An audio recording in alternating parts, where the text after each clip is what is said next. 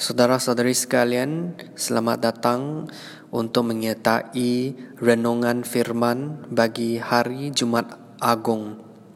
Marilah kita sama-sama baca doa khas untuk hari ini.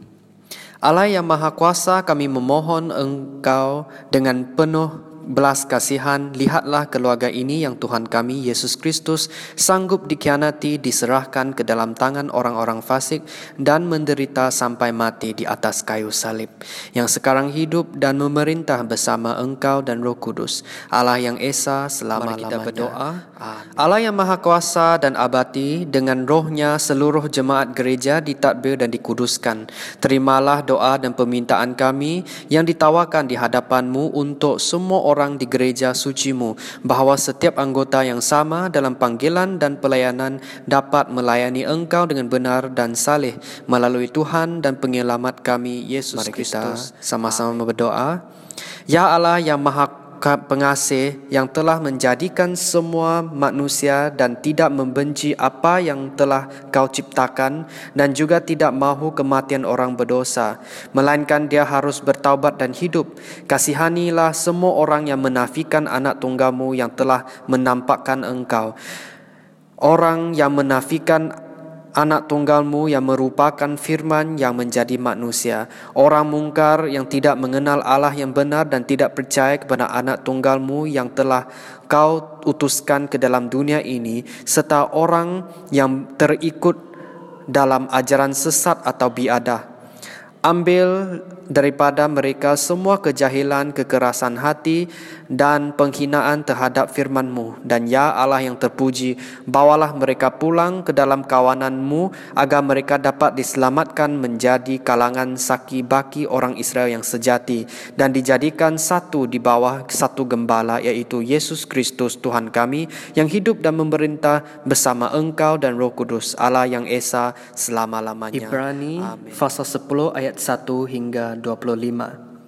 Hukum hanya bayang-bayang perkara baik yang akan datang bukan hakikat perkara itu sendiri. Dengan demikian hukum itu sekali-kali tidak akan dapat menyempurnakan orang yang mempersembahkan korban-korban yang demikian itu tahun demi tahun. Andainya dapat tidaklah persembahan itu dihentikan sekiranya orang yang beribadat itu telah disucikan mereka tidaklah berasa diri mereka berdosa lagi, tetapi segala korban itu mengingatkan tentang adanya dosa setiap tahun. Tidaklah mungkin darah lembu jantan dan kambing dapat menghapuskan dosa. Oleh itu apabila Kristus datang ke dunia, dia berkata, korban dan persembahan tidak kau ingini, tetapi engkau telah menyediakan tubuh bagiku. Persembahan dan korban bakaran penghapus dosa tidak kau redai. Kemudian aku berkata, lihatlah aku telah datang dalam naskah kitab tersurat tentangku untuk melakukan kehendakmu ya Allah. Mula-mula dia berkata, korban dan persembahan bakaran dan persembahan untuk menebus dosa tidak kau ingini dan tidak kau redai, yaitu yang dipersembahkan menurut hukum. Kemudian dia berkata, lihatlah aku telah datang untuk melakukan kehendakmu ya Allah. Dia mengingkirkan yang pertama untuk mengasaskan yang kedua. Dengan kehendak Allah itu, kita telah disucikan melalui persembahan tubuh Yesus Kristus sekali untuk selama-lamanya. Setiap iman berdiri dan beribadat setiap hari serta mempersembahkan berkali-kali korban yang serupa, yang sampai bila-bila pun tidak akan dapat menghapuskan dosa. Tetapi imam ini setelah dia mempersembahkan satu korban untuk menebus dosa selama-lamanya, duduk di sebelah kanan Allah, dari saat itu dia menanti hingga musuh-musuhnya dijadikan alas kakinya. Dengan satu persembahan dia telah menyempurnakan untuk selama-lamanya semua orang yang disucikan. Roh Kudus juga memberikan kesaksian kepada kita kerana setelah dia berfirman, inilah perjanjian yang akan kubuat dengan mereka selepas zaman itu. Tuhan berfirman, aku akan meletakkan hukumku dalam hati mereka dan menuliskannya dalam fikiran mereka. Dia menambah, dosa dan perbuatan mereka yang mungkar tidak akan kuingati lagi. Setelah ada pengampunan, tidaklah ada lagi persembahan untuk menebus dosa. Oleh itu, saudara-saudara, kita telah mempunyai keberanian untuk masuk ke tempat yang maha suci melalui darah Yesus, melalui jalan yang baru dan hidup yang dibukakannya untuk kita menerusi tirai yaitu tubuhnya. Kita mempunyai imam besar di atas isi rumah Allah, maka marilah kita hampir dengan hati yang tulus dan iman yang teguh sepenuhnya Hati nurani kita telah direnjis sehingga suci daripada kejahatan dan tubuh kita telah dibasuh dengan air yang bersih. Marilah kita berpegang teguh pada pengakuan harapan kita tanpa berganjak kerana dia yang berjanji sentiasa setia. Marilah kita saling perhatikan satu sama lain untuk menimbulkan kasih dan perbuatan yang baik. Jangan berhenti daripada berhimpun seperti yang dilakukan oleh sesetengah orang Nasihatilah sesama sendiri terutamanya setelah kamu sedar hari Tuhan itu kian hampir. Saudara-saudari seiman uh, sangat bersyukur kerana uh, walaupun kami kita semua tidak dapat berjumpa dan uh, berkumpul untuk um, ibadah Jumat Agung tetapi marilah kita sama-sama merenungi uh, bacaan berdasarkan Ibrani bab 10 ayat 1 hingga ayat 25. Daripada bacaan ini kita dapati satu perkara yang penting yaitu pengorbanan Kristus merupakan satu perkara yang sudah dinubuatkan dalam Alkitab. Ayat per, okay, permulaan ayat dia berkata hukum hanya bayang-bayang perkara baik yang akan datang bukan hakikat perkara itu sendiri. Jadi kami tahu bahawa hukum itu hanya merupakan persediaan kita untuk menumpukan perhatian kepada yang lagi besar yaitu Injil. Jadi apakah Injil? Injil ialah kematian dan juga kebangkitan Kristus. Hari ini kita merayakan Jumat Agung kerana kita tahu bahawa Kristus sanggup mati untuk kami di atas kayu salib. Kerana dialah menjadi korban yang hanya diterima oleh Allah Bapa. Kenapa Kristus harus mati? Kenapa tiada saluran yang lain untuk menyelamatkan kami kita semua? Kerana kita tahu bahawa upah dosa adalah maut. Jadi untuk menyelamatkan kita semua daripada maut, maka Yesus perlu mati bagi kami supaya melalui kematiannya kita baru dapat kehidupan yang baru. Dan untuk orang Israel pada dahulu mereka ada hukum dan untuk mendapat pengampunan dosa, mereka harus sentiasa memberi korban melalui iman di dalam bait suci. Tetapi persembahan daripada iman itu tidak mencukupi kerana setiap tahun mereka perlu bagi dan serahkan korban itu. Tapi Kristus dia adalah korban yang sempurna. Sekali sahaja dia mati di atas kayu salib, segala kemurkaan Allah Bapa sudah diredai dan melalui pengorbanannya dan darahnya yang mengalir sudah mengampuni dosa kami, kita semua. Dan daripada ini kita tahu bahawa Kristus datang ke dunia untuk menggenapi hukum dengan mengambil rupa manusia. Dia adalah Allah yang sempurna tetapi dia sanggup merendahkan diri untuk mengambil rupa manusia dan taat sehingga mati, mati di atas kayu salib.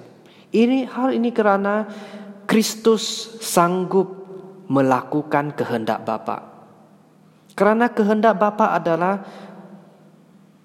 untuk melihat semua orang diselamatkan. Itulah hati Bapa yang begitu mengasihi. Tetapi kerana Bapa itu kudus, dia tidak dapat menerima dosa, maka harus ada seorang untuk menanggung dosa itu. Jadi Kristus dia sanggup melakukan kehendak Bapa yaitu mati untuk manusia di atas kayu salib. Dia rela dikutuk kerana melalui penerimaan kutukan di atas kayu salib penyelamatan sudah diberi kepada mereka yang percaya.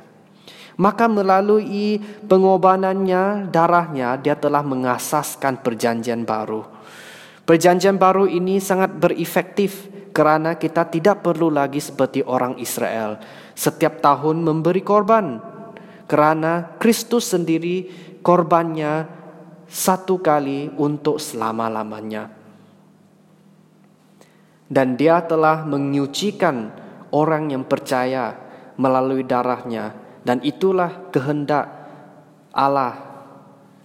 Dan kita tahu bahwa melalui pekerja yang dilakukan oleh Kristus, maka kita yang percaya ini menjadi ciptaan yang baru. Dalam ayat 15, Roh Kudus juga memberi kesaksian kepada kita kerana setelah dia berfirman inilah perjanjian yang akan kubuat dengan mereka selepas zaman itu. Tuhan berfirman aku akan meletakkan hukumku dalam hati mereka dan menuliskan dalam fikiran mereka. Untuk orang dahulu orang Israel mereka perlu ada Taurat yang menulis dalam batu dan untuk orang yang tidak percaya mereka ada hukum dalam hati nurani mereka.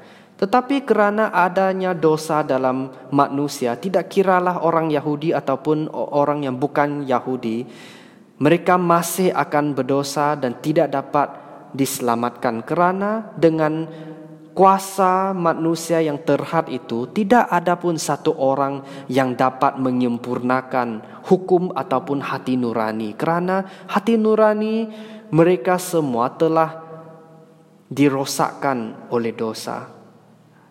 Jadi adakah manusia tanpa peluang, tanpa harapan? Tidak. Kerana Kristus telah memberi harapan kepada kita. Dia telah mati di atas kayu salib kerana dia telah membuka jalan yang baru kepada kita yang sanggup bertaubat dan menerimanya. Jadi pada hari ini Jumat Agung ini dalam bahasa Inggris kita panggil Good Friday. Kenapa good? Kerana Yesus yaitu Tuhan yang baik ini telah menyediakan penyelamatan yang baik. Kerana dengan kematiannya baru kita semua dapat menjadi baik. Tanpa pengorbanannya kita semua masih mati dalam dosa kita semua. Jadi saudara-saudara sekalian, janganlah kita mengambil ringan pengorbanan Kristus di atas kayu salib.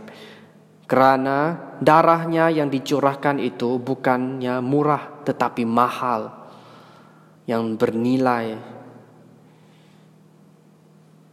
Dan kita semua yang sudah tahu, ya Yesus sudah mati di atas kayu salib dan sebenarnya Yesus pun sudah bangkit dan sekarang dia dia sudah naik ke surga dan duduk di sebelah kanan Allah dan sekarang dia akan datang lagi. Itulah harapan kita.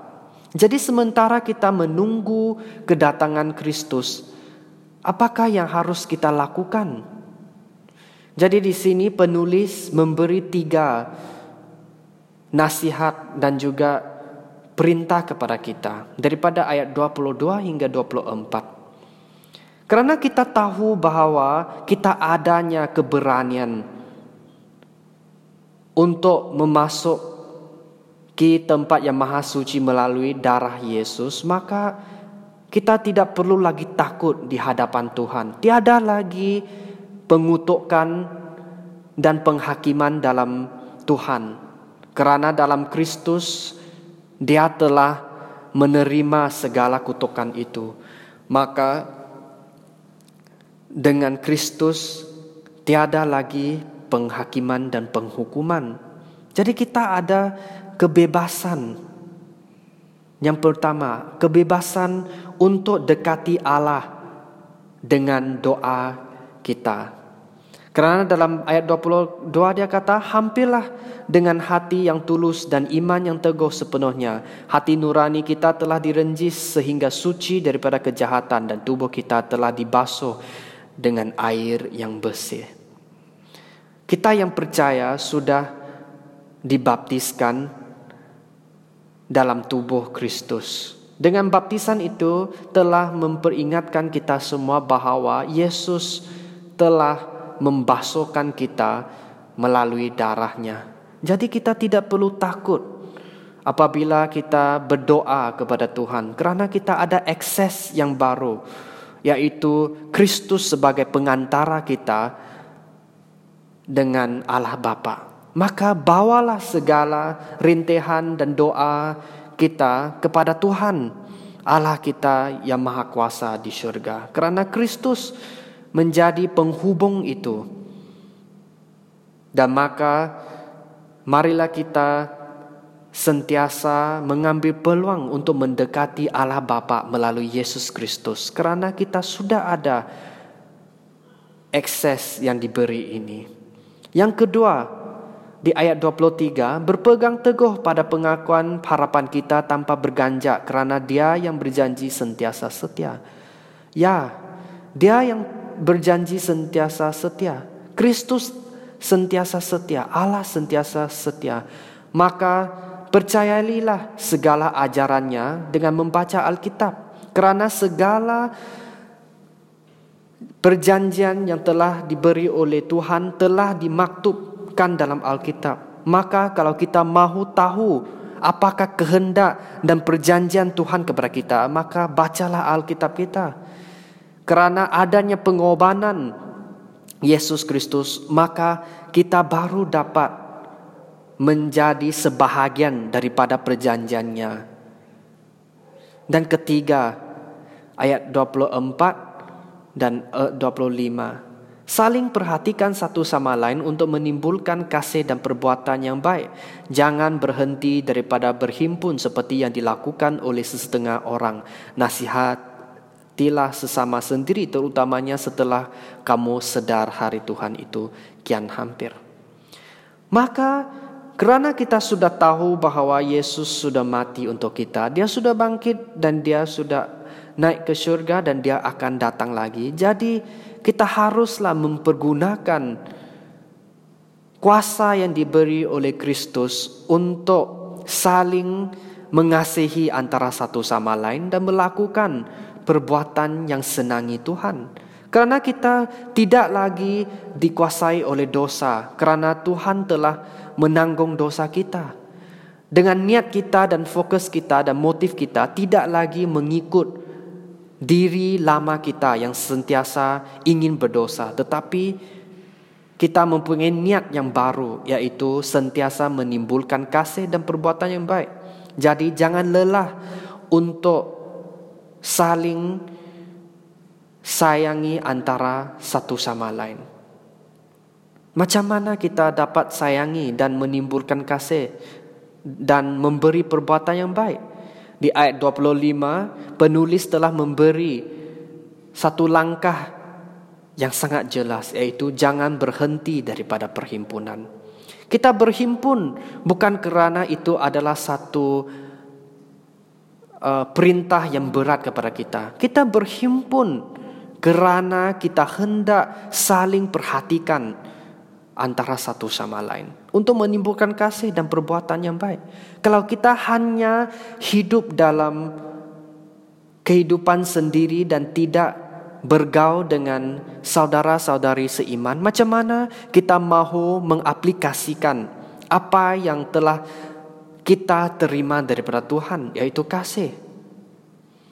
Jikalau kita tidak dapat kasihi orang yang kita nampak, macam mana kita mau kata kita mengasihi Tuhan yang kita tidak nampak? Jadi, walaupun pada saat ini kita sangat sukar untuk berkumpul, tapi keep in touch. Hantarlah message ataupun menghubungi melalui phone call. Kerana itulah akses yang diberi kerana kita adalah tubuh Kristus. Setiap anggota yang penting yang dicantum melalui Yesus Kristus.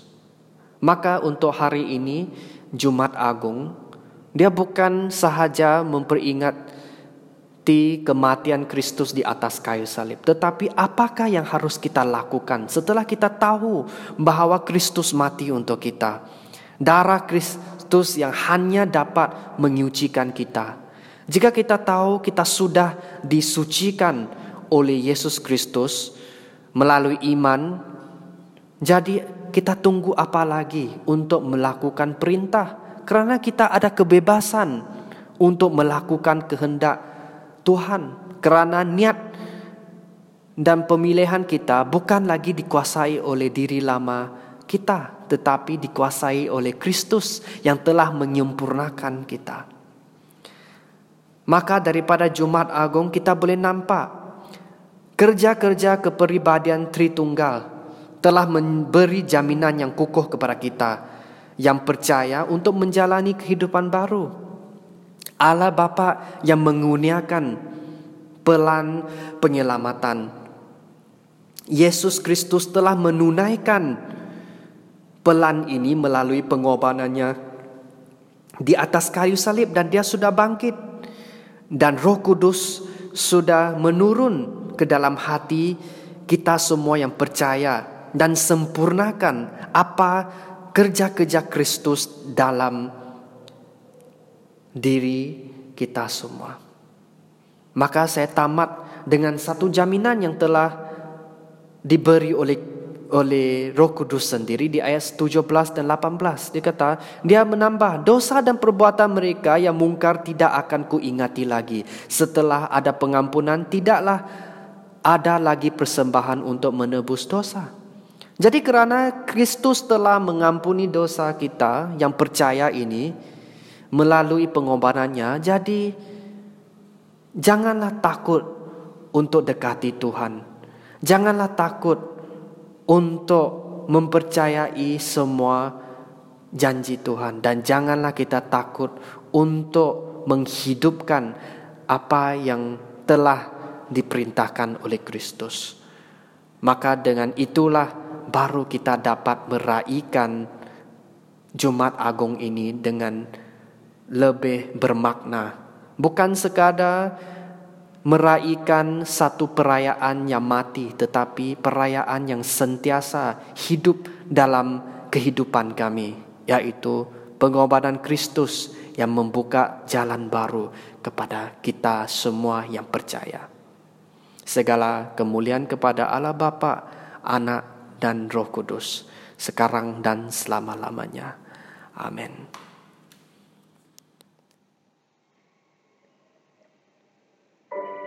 Marilah kita sama-sama nyanyikan lagu ini karena salibmu. Sampai kita menyanyi dan kita sama-sama merenungi kerananya salib Tuhan maka kita baru ada kehidupan yang baru. Dosa kami semua diampuni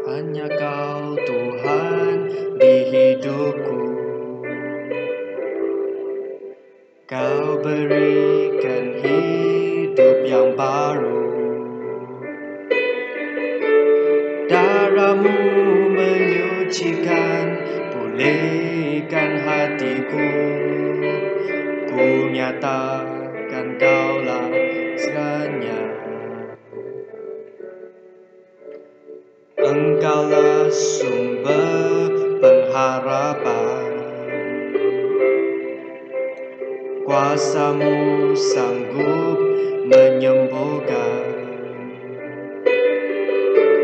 Jiwaku pun berserah hanya kepadamu. Yesus kaulah segalanya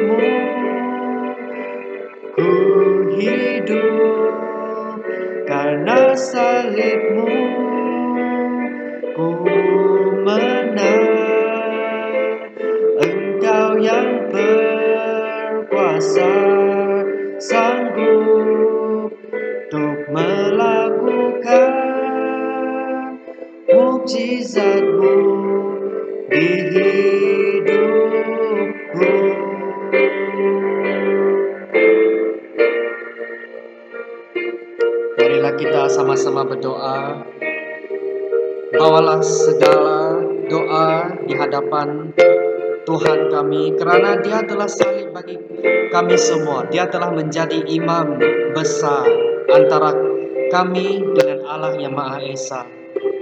Kami ada keberanian karena adanya Yesus Kristus. Maka bawalah segala bebanmu dan serahkan kepadanya sebab dia dapat tahu karena dia pernah merasai segala penderitaan itu bagi kami semua yang percaya. Marilah kami dengan iman berdoalah kepada Tuhan.